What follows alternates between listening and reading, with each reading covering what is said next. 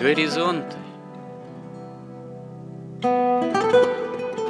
Авторская рубрика протерея Андрея Спиридонова и Георгия Лодочника. Люди, явления, события –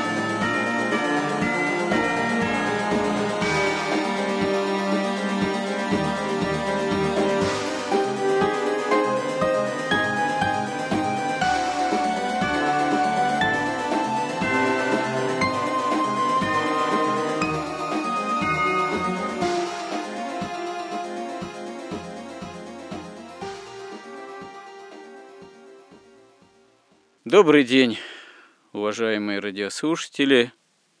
В эфире рубрика «Горизонты» на нашем радио «Благовещение», где я, протерей Андрей Спиридонов, с моим постоянным собеседником Георгием Лодочником, говорим о самых разных темах, но прежде всего связанных с вопросами христианскими, такими бытийными, философскими, богословскими, рискнем так сказать, культурными. И некоторое время назад мы затронули тему о кино, как одном из важнейших для нас искусств, как говаривал еще классик небезызвестный. И был в этом смысле прав, потому что, безусловно, кино по степени такого массового воздействия на сознание, или можно сказать иначе, по степени воздействия на массовое сознание, конечно, находится впереди всех возможных искусств, культурных сфер. А возможно, что в какой-то степени эта ситуация как-то немножко меняется, потому что если когда-то там в первой половине 20-го столетия кино можно было посмотреть только в кинотеатрах, и эта индустрия была очень сильно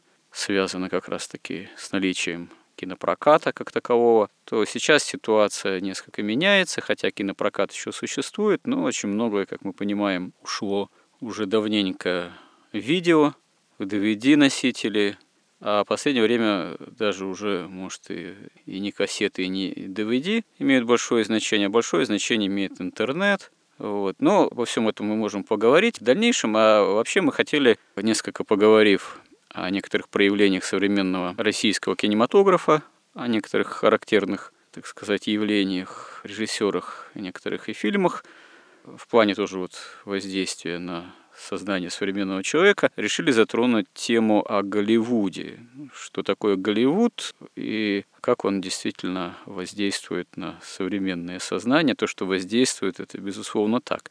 Конечно, Голливуд понятие такое достаточно не то чтобы неоднозначное, но оно много в себя что включает, вплоть до конкретной местности Соединенных Штатах Америки, вот, там недалеко, кажется, от Лос-Анджелеса, насколько я понимаю, хотя там не бывал сам. Вот. Но прежде всего, конечно, мы имеем в виду Голливуд как явление мирового кинематографа, именно имеющего такого массового воздействия. Ну, конечно, надо сразу подчеркнуть, что, вероятно, надо признать, что Голливуд, конечно, все включает очень разные проявления. Вот это, конечно, и всевозможные многим известные блокбастеры, и саги, типа там «Звездных войн», и более, может быть, какое-то элитарное авторское кино. Хотя, конечно, больше с Голливудом ассоциируются такие именно образцы, которые прежде всего для массового все-таки зрителя. Но тут прежде всего хотелось бы провести именно вот такое различие, что несмотря на то, что мы можем в образцах, связанных с американским кино, с американской кинематографией, найти и, ну, скажем так, проявление чисто такого христианского взгляда, это, ну, к примеру, можно привести еще, там, не знаю, Бенгур, фильм еще 50-х годов, наверное, так называемые ремейки будут уже пожиже, послабже, или не так давно выходили «Страсти Христовы» Мэла Гибсона, которым этому фильму при всех, так сказать, ну, претензиях, что это такой скорее более католический взгляд, довольно такой натуралистичный на евангельскую историю, ее кульминацию, вот именно связанную с Голгофой, нельзя отказать в том, что фильм сделан с верой самим Мелом Гибсоном. Не знаю, насколько можно этот фильм отнести именно к продукции, связанной прямо с Голливудом, потому что ну, Мел Гибсон достаточно независимый режиссер, видимо, но все равно это, конечно, феномен американского кино вот, и современного кинематографа. Но вот несмотря на то, что есть какие-то образцы, которые можно назвать достаточно христианскими, видимо, по мировоззрению, выраженному миропониманию, основная, конечно, составляющая Голливуда — это такой тренд, выражаясь современным языком, кино развлекательного для массового зрителя. И он намеренно такой, и еще, видимо, и в плане идейном, потому что, как известно, при желании попытки управлять целыми империями, а, как мы знаем, Соединенные Штаты Америки, они уже много лет и десятилетия имеют такую претензию на всемирное управление, всемирное глобальное такое влияние. Ну, один из основных принципов как это влияние управления осуществляется, это, конечно, хлеба и зрелищ, которые должны быть предоставлены тем, кто под этим управлением находится. И здесь, конечно, безусловно, при всем многообразии, вероятно, Голливуд имеет или продукция это вот именно массовая определенную идейную заряженность и направленность. И вот какова эта направленность основная, вот, наверное, об этом и стоит поговорить. Как вы думаете, вы согласны вот с этой точкой зрения? Голливуд с точки зрения влияния в мировом как бы, масштабе, он, конечно, выгодно отличается от всех других киноиндустрий мира. И я думаю, что главное в этом смысле его преимущество заключается в том, что он не отягощен, не нагружен предыдущими поколениями, вообще не отягощен национальной какой-либо культурой в отличие от русского кино, английского, итальянского, угу. Французского, мысль, японского и так далее, потому что все они делаются в дискурсе в каком-то национальном, да, национальной культуре. Вот, допустим, у американцев этого нет. Там как бы открытый рынок, я бы так сказал. То есть там рынок абсолютно открытый, который ничем не сдерживается, во-первых, а во-вторых, он... Там же какой главный принцип в Голливуде, что, во-первых, это некая личность единица, свободный абсолютно человек, и это человек сильный. То есть в американских фильмах обычно сильные люди, но есть и слабые люди, но всегда там сильные люди, они ведут войну. Там есть добрые люди и есть злые люди, там, которые на стороне добра, на стороне зла. И они ведут свою борьбу. И они их всегда побеждают сильнейший. Да. Бывает, что побеждает злой, чаще побеждает добрый, правильный, американский, который за свободу, за права человека. И вот за эту свободу быть независимым и за свободу зарабатывать деньги, в конце концов. Если вот смотреть, как это все показывается. И отличие, например, с русским кино, там тоже есть герои. Но у нас всегда герой, он как бы часть народа часть какой-то группы, 28 панфиловцев, да, или там Александр Невский, но он тогда там народ тоже весь борется, он его возглавляет и ведет. При этом у нас всегда люди, если защищают, например, свою страну, да, то эта страна имеет абсолютную сакральную ценность. Она не объясняется, почему надо за Россию бороться. В Америке там всегда понятно и показано, что это единственная страна, где человек свободно может вот проявлять свою силу, где он может строить свою жизнь, где он может зарабатывать деньги, и он может вот, ну, это не реализовать сакрали... себя. Но это не сакрализируется тоже в какой-то степени. Ну, это... Ведь американские ценности, это как некое понятие вот о свободе, о демократии, Они, да. о необходимости распространить эту демократию, ну, эти тут... ценности на весь мир. Это же тоже почти уже чем-то сакральным это, начинает Да, конечно, любая власть сакральна, и это, ну там сакральные ценности которые на конкретной территории, вот в Америке, они как бы лучше всего себя ощущают. А, например, в Китае хуже. Но они могут быть и в Китае. Она, в принципе, интернациональна. И поэтому вот это всем близко и понятно. При этом в русском кино и в русской литературе борьба между добром и злом, она обычно идет внутри души одного человека, главного героя. Мы смотрим, и вот эта борьба, она разворачивается там у Раскольникова, там где-то идиот. Ну, конечно, ввязывается и общество, там люди в разных состояниях, но в целом там вот на духовном, таком душевном, нравственном уровне это все. В Америке такого ну, практически не бывает. Там показывают людей, которые могут быть непростой схемой, как, например, там в «Матрице» в какой-нибудь, а люди более сложные, там даже вот криминальное чтиво. Они вроде наркоманы и убийцы, но в то же время у них там свой кодекс чести и как угодно там, ну много. Ну, криминальное чтиво тоже Тарантино, это немножко, по-моему, уже не то чтобы это не Голливуд, это, конечно, тоже все Голливуд, но в творчестве того же Тарантино какой-то появляется уже элемент такой ведь пародийный. Это уже такой Но... карнавал, который тоже не случайен. Вот. Об этом можно наверное, отдельно говорить. Это не такая простая, видимо, тема. Но вот эта некая пародийность, карнавальность, она вообще, в принципе, тоже Но... одно из основных свойств Голливуда. Там много... Или это что-то более позднее уже? Я думаю, что это просто разные грани одного и того же, потому что, в принципе, вот американское кино, его в этом и сила, что оно рассчитано на прибыль в первую очередь. Да? Оно рассчитано на массового, максимально массового потребителя, причем не только в Америке, а во всем мире. И через это, как они называют мягкую силу или поведенческие войны, они о поведенческих войнах можно отдельно поподробнее потом да, поговорить. То есть они не объясняют, почему так надо жить. Они показывают, что вот если вот так вот жить, то вот вы тогда будете победителем, вы будете успешным человеком, у вас будут вот такие женщины, у вас будут вот такие деньги, вот такие дома, машины. Ну, стандартный И набор. вот такие, да, путеше... путешествия. Набор. То есть вы добьетесь успеха в этом мире, вы будете свободным свободные абсолютно. Да, они показывают все, что угодно. Они делают карикатуры, они делают прямые фильмы, там такие душещипательные, хотя совершенно гениальные, как «Крестный отец», ну, по крайней мере, первая серия там они в разных вариантах. Или там «Сияние», например. Я помню, меня потрясло в свое время, что, ну, как я его воспринимаю, что Кубрик показал, какой бы был мир, если бы Бог не был личностью.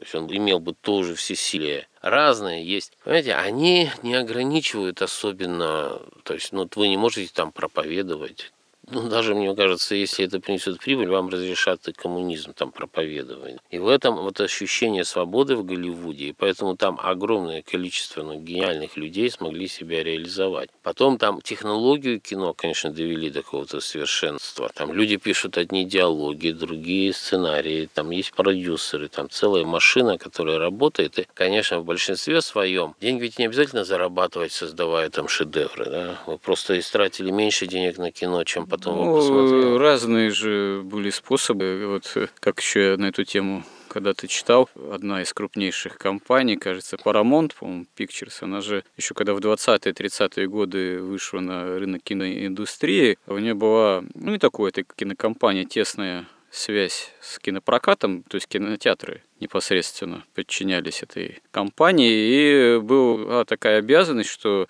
помимо того, что какой-то действительно популярный блокбастер вот, должен прокатываться в сети или в том или ином кинотеатре, ему дается право, дается это копия этого фильма. Одновременно с этим он обязан, если получает вот этот именно блокбастер, безусловно, обреченный на популярность фильм, он должен одновременно прокатывать и менее популярные фильмы. Просто это входило в обязанность. И это тоже, конечно, способствовало и развитию разных жанров, возможности создания разных фильмов, но это и приносило прибыль. Правда, потом, насколько мне помнится, уже к сороковым годам просто борьба с монополиями, с монополизацией такой государственной, она запретила таким компаниям, вот как Paramount, этот закон проводить в жизнь. И ну, это, кстати говоря, способствует кризису определенному из-за этого кинопроизводства. Ну, то есть я это к чему? К тому, что, собственно говоря, механизмы зарабатывания средств, денег-то, они в киноиндустрии, в том же Голливуде могут быть самыми разными. Вот. Но мы прежде всего хотели обратить внимание на идейную составляющую. Вот вы говорите, что в Голливуде присутствует безусловная свобода Конечно, Но... во главе угла э, прежде всего, ну, все равно деньги оказываются, вот, и прибыльность тех или иных проектов, хотя, как мы видим, механизмы могут быть разные, и в истории мы видим, что были или могут быть такие механизмы, которые не обязательно обеспечивают только то, что будет иметь кассовый массовый успех, но вопрос это в другом, а вот идейная составляющая, насколько действительно все-таки Голливуд или те или иные творцы, продюсеры, авторы сценария, там, ну и режиссеры, вплоть до актеров вообще могут действительно вы говорите, вот э, если коммунизм, идея будет прибыльной, или как там она, это можно и коммунизм. Но на самом деле это все возможно. То есть вот христианин, оказавшись э, в Голливуде, он действительно может оставаться христианином в том, что он делает, или ему все-таки будут указывать, что ты тут слишком уж большой фундаменталист, так сказать, и не стоит так-то уж прям.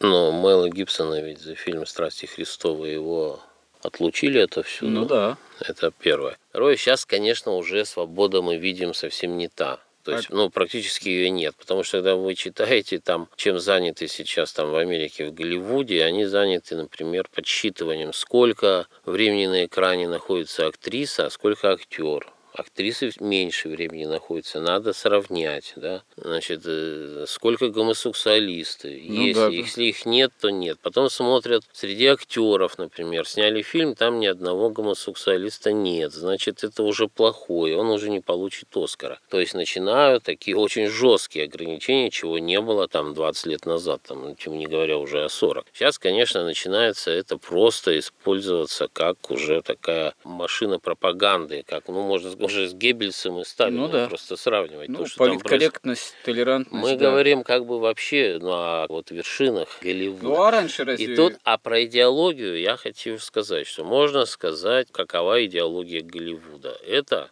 идеальная, гениальная, организованная система продажи американской идеи или американской мечты, американского образа жизни, а попутно американских товаров. И в ну первую очередь, еще подспудно, это продажа, продвижение религии денег. Но не так тупо, вот, ну вот как мы уже обсуждали, например, что вот все, вот нет ни семьи, ничего нет. В американском кино я лично не видел такого пренебрежения к семье. Да? Там до последнего времени семья все-таки считается такой ценностью, ну, по крайней мере, в фильмах еще до этого я не видел, может, уже какие-то есть. Ну, вот. вообще, Соединенные Штаты Америки, они же достаточно долгое время могли же называться христианской страной. Ну, не православной, ну, конечно, да, протестантской, там, да, в какой-то да, католической отчасти. Она и сейчас до сих пор. Ну, да. Трампа избирали в основном христиане. Ну да. То есть все-таки отказать совсем в христианстве мы Соединенным да, Штатам нет, не конечно, можем. Да? Штатам-то тем более не можем. Я, мы говорим сейчас просто о Голливуде. Это индустрия, это бизнес-индустрия в первую очередь. И она гениально так организована, ну, что она очень долгое время и, главное, позволяет опять же, делать подождите. шедевры внутри. Да, вот да, это. позволяет. Вот опять же сказали, что одновременно с тем, что это прежде всего да, бизнес-проект Голливуд, он все-таки еще и служит продвижению американской идеи, американской мечты. Так сказать. Ну, это даже она не просто, она прямо в прямую продажу. Вот как да. строится маркетинг, да есть компания, начинают продавать там да Кока-Колу, кино и как бы технология. Да, да, да, все вот так вот. Бизнес, ничего личного, да. Но вот. тут есть у них одна неприятность стала получаться, да, поскольку они ориентированы все-таки на большую прибыль, они ориентируются не как вот, например, авторское кино или у нас в Советском Союзе, они как бы снимали фильмы для какой-то интеллектуально элиты, да, ну не духовной, но интеллектуальной. А в Америке все-таки любую, даже высокое кино пытаются, чтобы деньги заработать, адаптировать для больших масс. Когда они это делают, они, конечно, делают диалоги прекрасные, шутки, все-все-все туда вставляют, часто очень великолепно. Но один из простых принципов, которые они поняли, самые первые, мне кажется, что там должно быть, чтобы было не скучно, непрерывное движение. Движение, стреляние, движение, любая, хоть даже психологическая драма, там всегда идет движение. И тут, несколько лет назад, вот что интересно, я прочитал исследования японских ученых. Они взяли две группы, и стали изучать активность мозга, ну, разных частей мозга у двух групп. В первой группе она очень много играла в компьютерные игры и смотрела вот этих вот экшен фильмов голливудских. А три группы было. Вторая группа смотрела только там два часа в день а третья вообще не смотрела. И после двух месяцев вот таких вот исследований, такой работы, они посадили группы и дали им логическую математическую задачу. Которую решается с помощью логики лобными долями мозга. И вот что интересно, что у тех, кто вообще не смотрел эти экшен голливудские фильмы, да, и компьютерные игры, где тоже все движение и стрелялки, они, когда начинали решать задачу, у них активировались лобные доли. А та группа, которая смотрела по несколько часов в день, у них активизировался мозжечок. Они пытались решить Связанные задачу. с двигательными функциями. Они, да, они начинают думать мозжечком. Конечно, плохо, тяжело Ну, вот это- решить логическую задачу. Это можно назвать оболваниванием как раз-таки. Да, и получается так, ну, это можно, конечно, считать, что все заранее продумано, да, на шаг вперед, но в любом случае получается так, что они гонятся за количеством, они начинают делать вот этот экшен, экшен отупляет людей конкретно, причем на, на физиологическом Ну да, уровне. Сплошной экшен. На физиологическом уровне. Потом ты берешь человека, который с детства, даже у нас в России, он с детства смотрел мультики голливудские, потом он смотрел фильмы голливудские, и когда ты ему ставишь русский фильм, российский, советский, да, ему скучно нестерпимо, он не понимает, он его тоже смотрит мужичком, а он рассчитан на лобные доли. Вот такой курьез. как Так это серьезная заковыка. Но я хотел бы все-таки уточнить. Вот мы сказали, Голливуд, он, да, продвигает все-таки идею американской мечты. Одновременно мы сказали, что все-таки отказать ну, в христианстве, в неком христианском миропонимании мы совсем не можем Соединенным Штатам. Но, а в то же время американская мечта, она что, разве христианская? Она не языческая все-таки, по сути своей? Языческая. Она абсолютно как языческая. все одно с другим Она как раз это центральный, можно сказать, центральная часть религии денег. Ну да. И здесь мы должны опять, может быть, нам стоило весь этот цикл начать вот с этого разговора, да? Про Голливуд? Мы хотя бы, нет, не про Голливуд, а вот про то, что я хочу сейчас. Чтобы внести ясность вообще и в Голливуд, и вообще в искусство, мы должны все-таки посмотреть на объективную реальность. И начал бы я, прежде всего, с послания апостола Павла Галатам. Конечно, апостола Павла читаешь, и каждый раз через там год читаешь, кажется, что ты в тот предыдущий год читал, вообще ничего не понял, хотя в то время казалось, что понял. И так как бы каждый раз. И вот ну, на каком-то этапе все-таки ты видишь, что вот в послании Галатам апостол Павел, он рассказывает абсолютно простую и в то же время глубочайшую просто историю, не то что даже человечества, а просто мироздание. И простыми словами, которые сейчас, конечно, человек с трудом их воспринимает. Опять же, мы уже говорили, что просто сейчас другая парадигма мировосприятия. Раньше была цивилизация смыслов, и эти смыслы были иерархичны. И когда он писал, апостол Павел, вот такими простыми словами, простую историю, то его современники, я думаю, что понимали сразу и понятно. Он писал на понятном языке, он для нас пишет не на понятном. И история заключалась там очень кратко, он рассказывает. Он говорит, вот смотрите, плоть противится духу, а дух противится плоти. Он говорит, что я чувствую там в членах одни законы, а в духе другие законы. Потом он говорит, Аврааму в праведность вменили веру Богу. Вера вменилась в праведность. Вера вменилась, да, в праведность. Эта вера была испытана делами, и после этого Бог сказал, что произведу от семени твоего там народ. И апостол Павел сразу пишет, что не потомки твои будут, а от семени. А под семенем он понимал как раз вот эту веру Бога.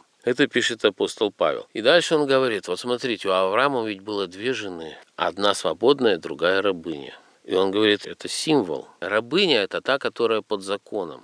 Под законом, в том числе вот этого законом плоти, вот этого мира падшего. А свободная Сара – это как раз та, которая у ней будет идти и где все по вере, где по законам Духа будет идти, который будет свободный от закона вот этого падшего мира, от закона плоти.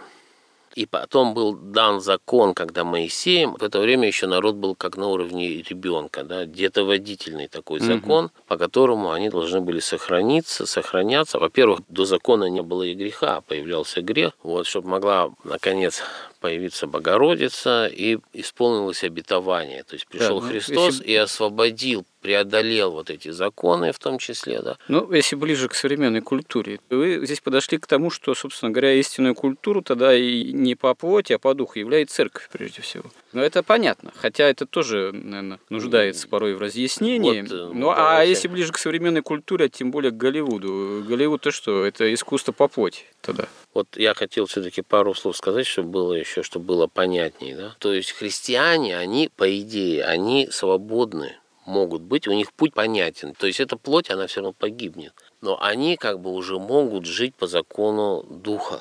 И они свободны от законов вот этой плоти.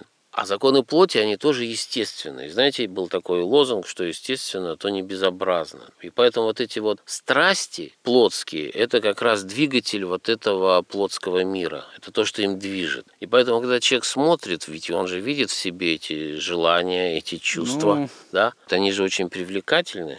И когда их показывают, то как раз происходит ну, утверждение вот плотской вот этой жизни. И в этой плотской жизни уже, так как оно тоже апостол Павел говорит, что жить по плоти – это вражда против духа, против Бога. Тем самым это утверждается. И тогда нужны же внутренние законы. Ведь дело в том, что, как говорил Христос, дух ботр, плоть же немощна. Да? Вот если брать просто наш физический мир, то он всегда стремится к максимальной энтропии. То есть, в принципе, он за бесконечное число времени должен перейти в полное абсолютное равновесие, гомогенное состояние. То есть, у него внутри нет энергии. Ну, согласно второго закона термодинамики еще получается. Да, да, да. А всегда это все приходит и сверху, от духа появляется, и все это оживляется. И если вы дух убираете, вообще, что его нет, то вы должны придумать внутренние какие-то движители. И вот эти внутренние движители – это как раз страсти, это деньги, это зависть, это какое-то превосходство одного над другим, или там гламурное превосходство, как угодно. И вот искусство, либо оно показывает красоту духовного мира и освобождает человека, и показывает вот этот путь, либо оно показывает красоту плотского мира. Ведь плоть, она, особенно там красивая, молодая плоть, она тоже прекрасна. И ведь этот мир прекрасен, он носит, потому что в себе какой-то отблеск.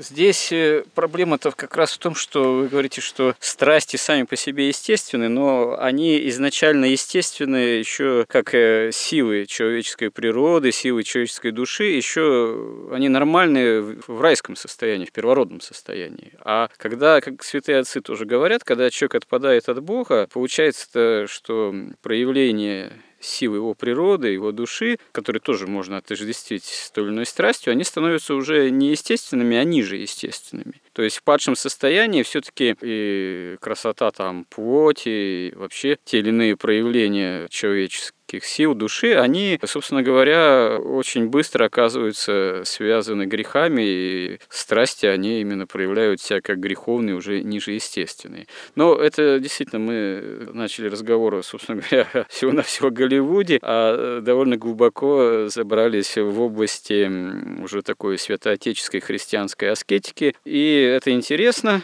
тут еще есть о чем поговорить, но продолжим тогда в нашей рубрике «Горизонты» эту тему, как ни странно, связанную с одной стороны с Голливудом, а с другой стороны со святоотеческой аскетикой, в следующий раз. Храни Господь.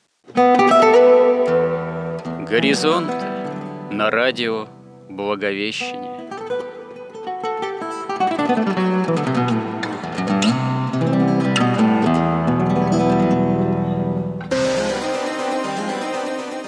Разговор вели протерей Андрей Спиридонов – и Георгий Лодочник.